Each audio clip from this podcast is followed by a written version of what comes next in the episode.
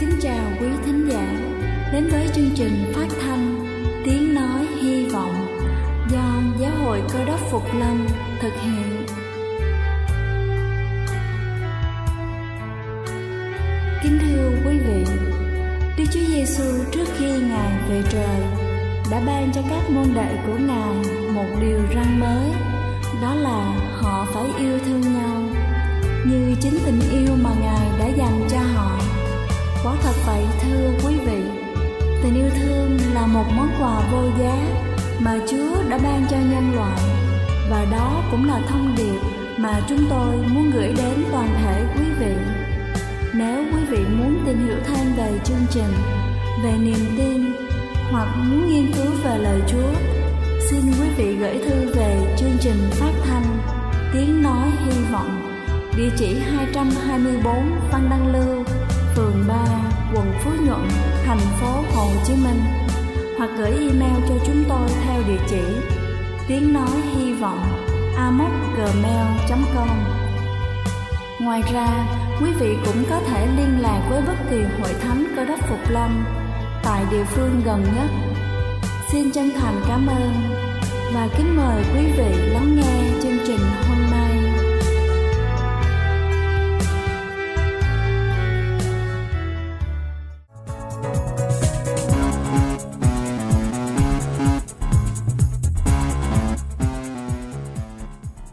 Kính chào quý vị khán giả thân mến, cầu xin Chúa luôn ban cho quý vị sức khỏe thật dồi dào. Kính thưa quý vị, theo nghiên cứu, việc ăn ít thịt mang lại nhiều lợi ích hơn chúng ta tưởng rất nhiều. Cụ thể là các lợi ích ăn thịt mang lại như sau. Đầu tiên đó chính là ăn ít thịt có thể giúp chúng ta sống lâu hơn. Trong một kết quả nghiên cứu của Mỹ vào năm 2014, những người tiêu thụ protein động vật dựa trên mức độ cao nhất có nhiều nguy cơ tử vong hơn những người ít ăn Nghiên cứu này đã tiến hành nghiên cứu trong vòng 18 năm. Thứ hai đó chính là ăn ít thịt sẽ giảm tỷ lệ bệnh tiểu đường. Tiêu thụ quá nhiều thịt đỏ có thể làm tăng nguy cơ mắc bệnh tiểu đường tuyếp 2. Theo nghiên cứu được công bố trên tạp chí vào năm 2013. Thứ ba đó chính là ăn ít thịt có thể giúp chúng ta tránh được nguy cơ bị bệnh ung thư. Các nghiên cứu đã liên kết giữa việc tiêu thụ thịt đến nguy cơ bị ung thư vú, đại tràng tuyến tiền liệt, tuyến tụy và ung thư dạ dày. Thứ tư đó chính là ăn ít thịt sẽ giúp dáng đẹp hơn.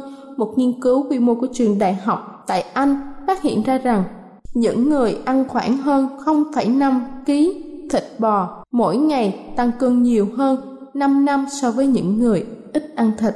Và cuối cùng đó chính là ăn thịt làm giảm nguy cơ bệnh tim. Ăn nhiều thịt đỏ rất không tốt cho cơ thể vì chúng chuyển đổi một chất dinh dưỡng trong đó thành hợp chất khác nhau thúc đẩy việc hình thành các mảng bám trong động mạch. Kính thưa quý vị, vậy làm thế nào để dần dần ít ăn thịt lại? Các chuyên gia kiến nghị với một chế độ ăn ít thịt và tăng cường nhiều trái cây, ăn rau sẽ giúp cho chúng ta sống lâu hơn, khỏe mạnh hơn và có cuộc sống hạnh phúc hơn. Tuy nhiên hiện nay chúng ta vẫn đang tiêu thụ rất là nhiều thịt, do đó để ăn thịt ít hơn là điều không dễ. Chúng ta có thể thực hành qua các bước nhỏ, ví dụ như là chúng ta chỉ ăn chúng vào bữa ăn trưa. Đây là chương trình phát thanh Tiếng Nói Hy Vọng do Giáo hội Cơ đốc Phục Lâm thực hiện. Nếu quý vị muốn tìm hiểu về chương trình hay muốn nghiên cứu thêm về lời Chúa, xin quý vị gửi thư về chương trình phát thanh Tiếng Nói Hy Vọng, địa chỉ 224 Phan Đăng Lưu, phường 3, quận Phú Nhuận, thành phố Hồ Chí Minh hoặc gửi email cho chúng tôi theo địa chỉ tiếng nói hy vọng amoc.gmail.com Ngoài ra, quý vị cũng có thể liên lạc với bất kỳ hội thánh cơ đốc Phục Lâm tại địa phương gần nhất. Xin chân thành cảm ơn và kính mời quý vị tiếp tục lắng nghe chương trình hôm nay.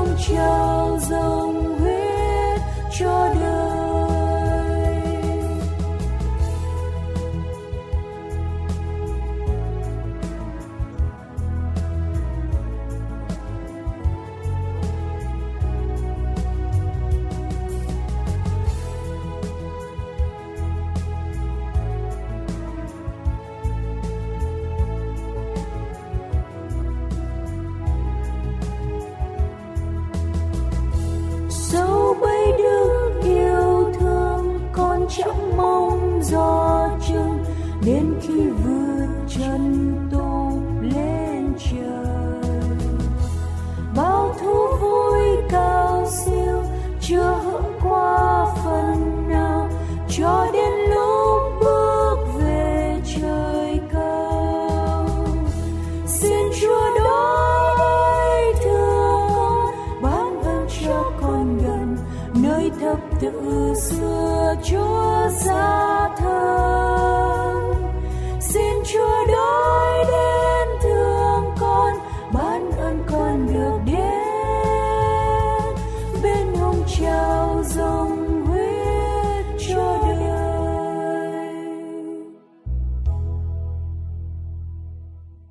Kính chào quý thính hữu, kính thưa quý vị và các bạn thân mến. Đề tài thảo luận của chúng tôi hôm nay là thiết tha một vườn nho. Thiết tha một vườn nho. Thưa quý vị, cách đây không bao lâu, nữ hoàng Anh quốc viếng thăm Hoa Kỳ. Nữ hoàng Elizabeth đã xuất hiện trên lãnh thổ Hoa Kỳ.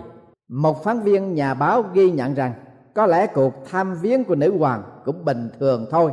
Ngoại trừ một đoàn tùy tùng đông đảo để phục dịch cho bà.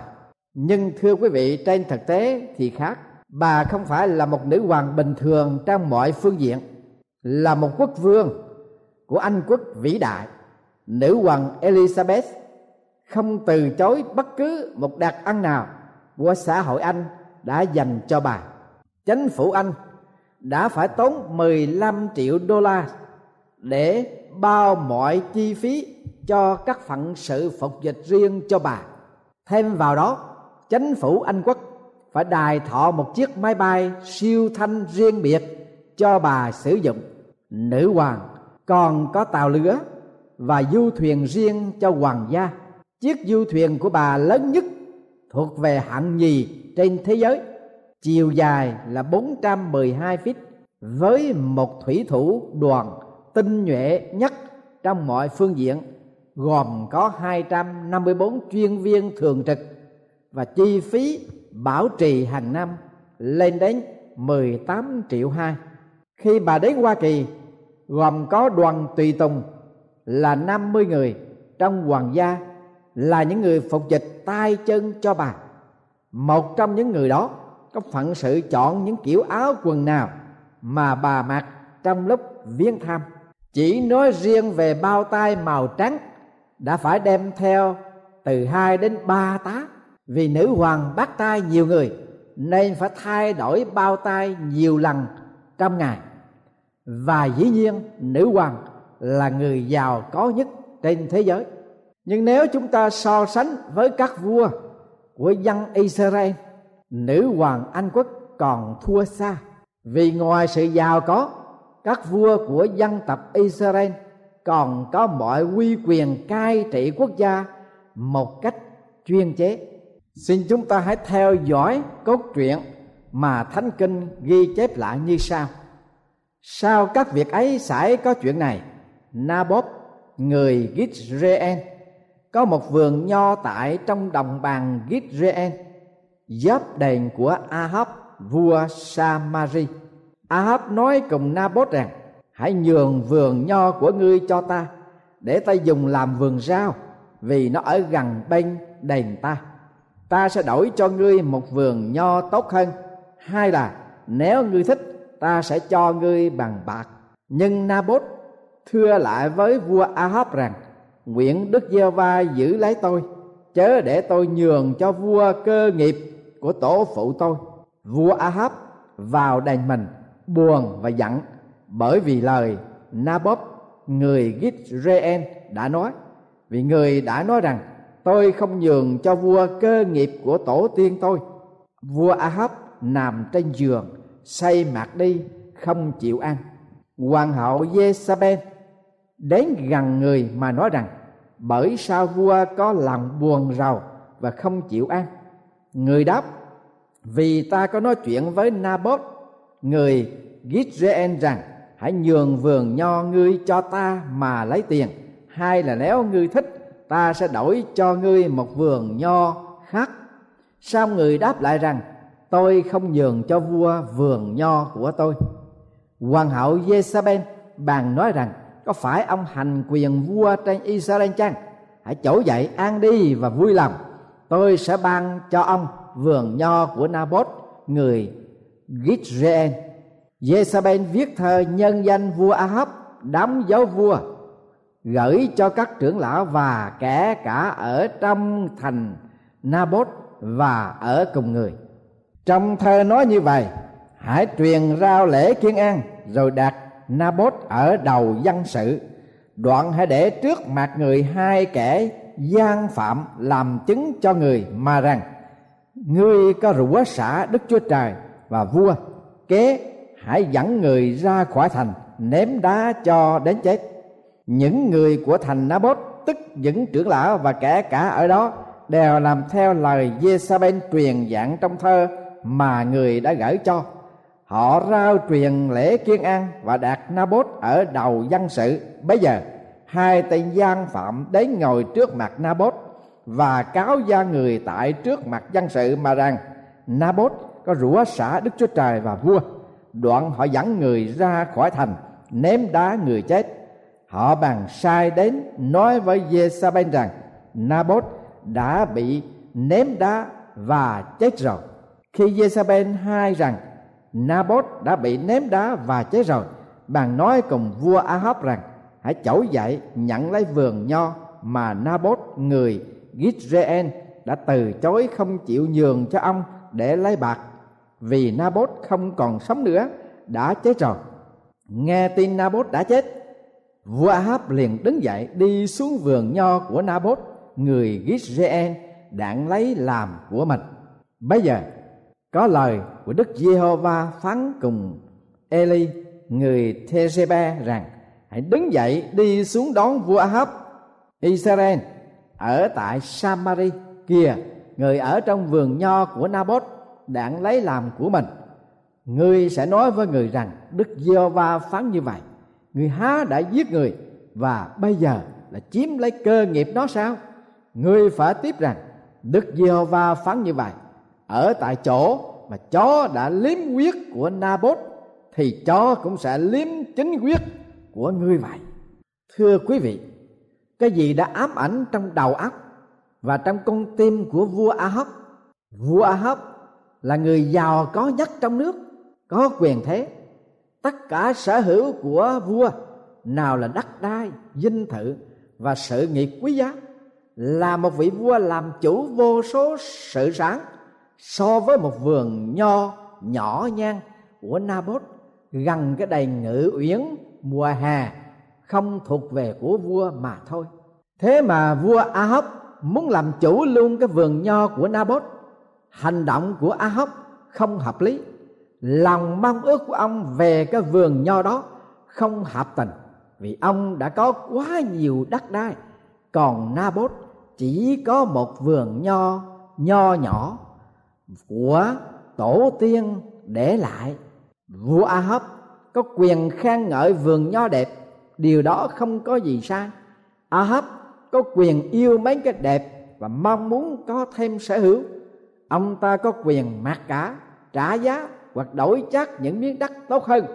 Nhưng cái tham vọng này một cách không đúng, đáng cho nhà vua. Cái tham vọng này đã trở thành sự ám ảnh.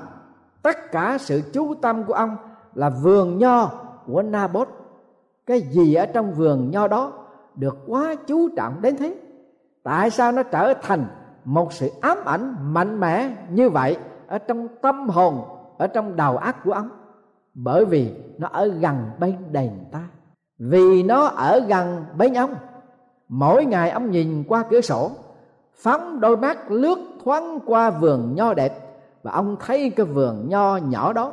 Quả thật, vua có vô số đất đai màu mỡ trong nước, nhưng với sự quan sát từ trong đèn, miếng vườn nho nhỏ kia thật quá đẹp. Đối với ông, nó đã chi phối lòng, tư tưởng, con tim của ông, ám ảnh cả tâm hồn của ông đến nỗi không ăn và cũng không ngủ được. Thưa quý vị và các bạn, hãy nhìn vào cuộc sống của chính mình. Có vật gì gần chúng ta mỗi ngày? Và nó đã trở thành một sự ám ảnh đối với chúng ta chăng? Có lẽ quý vị bị sự ám ảnh về một người nào đó, một cái gì đó, hay một tư tưởng nào đó, đến nỗi quý vị phải nhắm mắt đưa chân và sẵn sàng trải với bất cứ giá nào để chiếm cứ cho được người mình muốn, vật mình thích hay là tư tưởng mình đang nghĩ chăng? Quả thật là một sự tham muốn không hợp tình và hợp lý. Chúng ta có thể được sự khuyến khích bởi một số vấn đề mà nó không cám dỗ chúng ta, song chúng ta có thể biết chắc rằng Satan biết được cái yếu điểm của chúng ta giống như cái yếu điểm của vua Ahab. Để nổi, nó làm cho vua Ahab không ăn, không ngủ. Mỗi một ngày, một đêm 24 tiếng đồng hồ, cái vườn nho nhỏ gần bên đền của ông là một sự ám ảnh trong cả tâm hồn của ông. Bởi vì nó không thuộc về sở hữu của ông. Ahab có thể có bất cứ miếng đất nào trong cả nước. Ông có quyền và giàu có để thỏa đáp bất cứ điều gì ông mong muốn. Nhưng miếng vườn nho nhỏ đó không thuận lợi cho ông với bất cứ giá nào. Do ông đã trả với bất cứ một giá nào cho Nabot. Nhưng nó đã rõ ràng là miếng đất không được bán.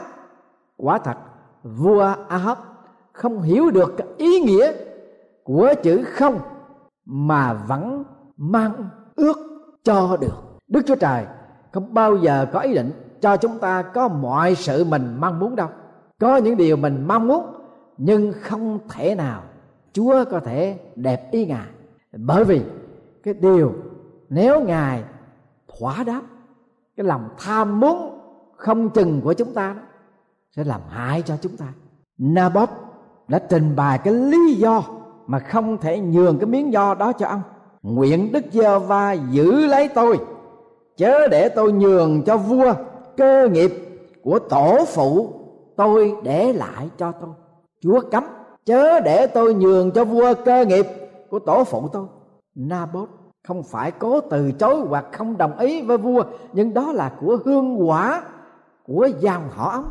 Luật của môi xe cấm không được, bán vật dường tất cả các sản nghiệp hương quả của cha ông để lại. Và đương nhiên, vua Ahab biết được cái luật lệ đó. Xong cái lòng tham của ông không phân biệt được luật lệ gì cả. Sự suy đồi năng lực của Ahab đến như thế nào? Ở đây chúng ta thấy sự ám ảnh của vua Ahab sai khiến cả cuộc đời của ông. Ông ta không còn ước muốn để làm bất cứ việc gì khác bởi vì ông không thể có vườn nho mà ông mong muốn. Ông không ăn và giận hờn. Vua Ahab vào đây mình buồn và giận bởi vì lời Nabot, người Gisrael đã nói. Vì người đã nói rằng, tôi không nhường cho vua cơ nghiệp của tổ tiên tôi. Ahab nằm trên giường, say mặt đi, không chịu ăn uống. Thưa quý vị và các bạn, có điều nào khống chế ở trong tâm hồn, ở trong tâm trí của quý vị, đến nỗi quý vị không còn thiết nghĩ đến bản thân của mình, không còn thiết nghĩ đến trách nhiệm của mình, gia đình của mình và trách nhiệm cho chính mình, cũng như bổn phận và nghĩa vụ trong đời sống tâm linh của mình chăng? Người ta bảo rằng thế gian được vợ thì mất chồng, được chồng thì mất vợ. Nếu vua Ahab ở đây có lòng tham, không hợp tình hợp lý thì còn hoàng hậu Jezebel phải giải thích cho chồng. Thế mà bà không làm cái điều mà bà phải làm, bà lại dùng quỷ kế của một người vợ độc ác để thỏa đáp cái khát vọng ngông cuồng cho chồng của mình là vua Ahab. Bà ta đã làm gì? Bà viết thơ như vậy, hãy rao truyền lễ kiên an, rồi đặt Nabot ở đầu dân sự đoạn hãy để trước mặt người hai kẻ gian phạm làm chứng cho người mà rằng, Nabot có rủa xả Đức Chúa Trời và vua. Kế đến, hãy dẫn người ra khỏi thành, ném đá cho chết đi những người của thành Nabot. Tức những trưởng lão và cả cả ở đó đều làm theo cái quỷ kế của Jezabel truyền giảng, họ rao truyền lễ kiên ăn và đạt Nabot ở đầu dân sự. Bây giờ hai tên gian phạm đến ngồi trước mặt Nabot và cáo gian người tại trước mặt dân sự mà rằng Nabot có rủa xả Đức Chúa Trời và vua. Đoạn họ dẫn người ra khỏi thành ném đá người chết. Họ bàn sai đến nói với Jezabel rằng Nabot đã bị ném đá và chết rồi. Khi Jezabel hai rằng Nabot đã bị ném đá và chết rồi, bàn nói cùng vua Ahab rằng hãy trỗi dậy, nhận lấy vườn nho mà Nabot, người Gizreel đã từ chối không chịu nhường cho ông để lấy bạc. Vì Nabot không còn sống nữa, đã chết rồi. Nghe tin Nabot đã chết, vua Ahab liền đứng dậy đi xuống vườn nho của Nabot. Người Gizreel đang lấy làm của mình. Thưa quý vị, cuối cùng vua Ahab được vườn nho mình muốn vì mưu định của Jezabel đã thành. Cái chết của Nabot không thành vấn đề vì Nabot không phải là một nhân vật quan trọng. Vua Ahab vui mừng đi dạo quanh vườn nho, nếm mùi nho ngon ngọt mà ông đã mong ước từ lâu rồi. Nhưng tôi lấy làm lo lắng cho cái ném trải quá đáng cay sau cái chết của Naboth, chúng ta hãy nghe thánh kinh ghi chép cốt truyện trong những phần chót. Bây giờ có lời của đức giê va phán dạy eli người thi sebe hãy đứng dậy đi xuống đón vua ahab ở tại samari kìa người ở trong vườn nho của nabot đang lấy làm của mình. Người sẽ nói với người rằng đức giê va phán như vậy người há đã giết người và bây giờ là chiếm lấy cơ nghiệp của nó sao? Người phải tiếp rằng, đức giê va phán như vậy, ở tại chỗ mà chó đã liếm huyết của Nabot thì chó cũng sẽ liếm chính huyết của ngươi là Ahab vua Israel. Với lòng tham, thưa quý vị, cái điều mà vua Ahab không thấy là Đức Chúa Trời làm việc trong một khía cạnh khác để đem sự công bằng cho Nabot. Đức Chúa Trời không bỏ qua cái mưu kế sát hại Nabot để mà đoạt cái vườn nho. Đức Chúa Trời không để cho sự phạm pháp đi mà không có sự giải đáp. Chúng ta hãy nghe kinh thánh ghi lại vua Ahab bằng nói cùng Eli rằng, ơ, kẻ thù nghịch, ngươi gặp ta à? Eli đáp, phải, tôi có gặp vua bởi vì vua đã bán mình đang làm điều ác trước mặt Đức giê va vậy thì ta sẽ giáng họa trên ngươi. Ta sẽ quét sạch ngươi, trừ diệt các mưu định của nhà vua Ahab. Bất kỳ kẻ nô lệ hay là người tự do trong Israel. Vì ngươi chọc giận ta, xui cho Israel phạm tội, nên ta sẽ làm cho nhà ngươi giống như nhà của Jeroboam con trai của Nebat, và giống như nhà Ba Esa con trai của Đức Giê-va cũng phán về Jezabel mà rằng, chó sẽ ăn thịt Jezabel tại thành lũy Gizreel phàm người thuộc về nhà Ahab kẻ nào chết tại trong thành thì sẽ bị chó ăn, còn kẻ nào chết trong đồng thì sẽ bị chim trời rỉa ăn. Thưa quý vị và các bạn thân mến, người đời bảo rằng, ở hiền thì gặp lành ở ác thì gặp dữ, tan tành như tro. Vâng đức chúa trời là đức chúa trời của sự công bình. Đức chúa trời đã bao trả cái điều mà ahab, vua của israel, đã cưu mang ở trong lòng của mình bởi cớ tham lam. Lời của chúa ở đây nhắc nhở chúng ta về ngày phán xét đến. Có thể không đến hôm nay, có thể không đến ngày mai, nhưng chắc chắn sẽ đến vua ahab đã nhận được điều ông mong muốn nhưng ông đã trả một cái giá quá cao, quá đắt. Sau đó, ông đã thấy vợ ông chết và cho ăn sát người. Còn ông cũng đã bị giết và gia đình hoàn toàn sụp đổ. Điều gì, thưa quý vị, đang khống chế quý vị trong đời sống của quý vị? Quý vị có vườn nho nào khống chế mình chăng? Lời đức chúa trời phán, chớ yêu thế gian cũng đừng yêu các vật ở thế gian nữa. Nếu ai yêu thế gian, thì sự kính mến đức chúa cha chẳng ở trong người ấy. Vì mọi sự trong thế gian, như sự tham mê của xác thịt, mê tham của mắt và sự kiêu ngạo của đời, đều chẳng từ cha mà đến, nhưng từ thế gian mà ra. Và thế gian với sự tham dục của nó đều qua đi xong ai làm theo ý muốn của đức chúa trời, thì còn lại đời đời. Thưa quý vị và các bạn, lòng tham muốn và hành động để thỏa đáp cho lòng tham muốn phải được trả giá một cách công bằng. Đức chúa trời phán, chớ hề dối mình. Đức chúa trời không chịu khinh dễ đâu, vì ai gieo giống chi lại gạt giống ấy. Kẻ gieo cho xác thịt sẽ bởi xác thịt mà gạt sự hư nát xong kẻ gieo cho thánh linh sẽ bởi thánh linh mà gạt lại sự sống đời này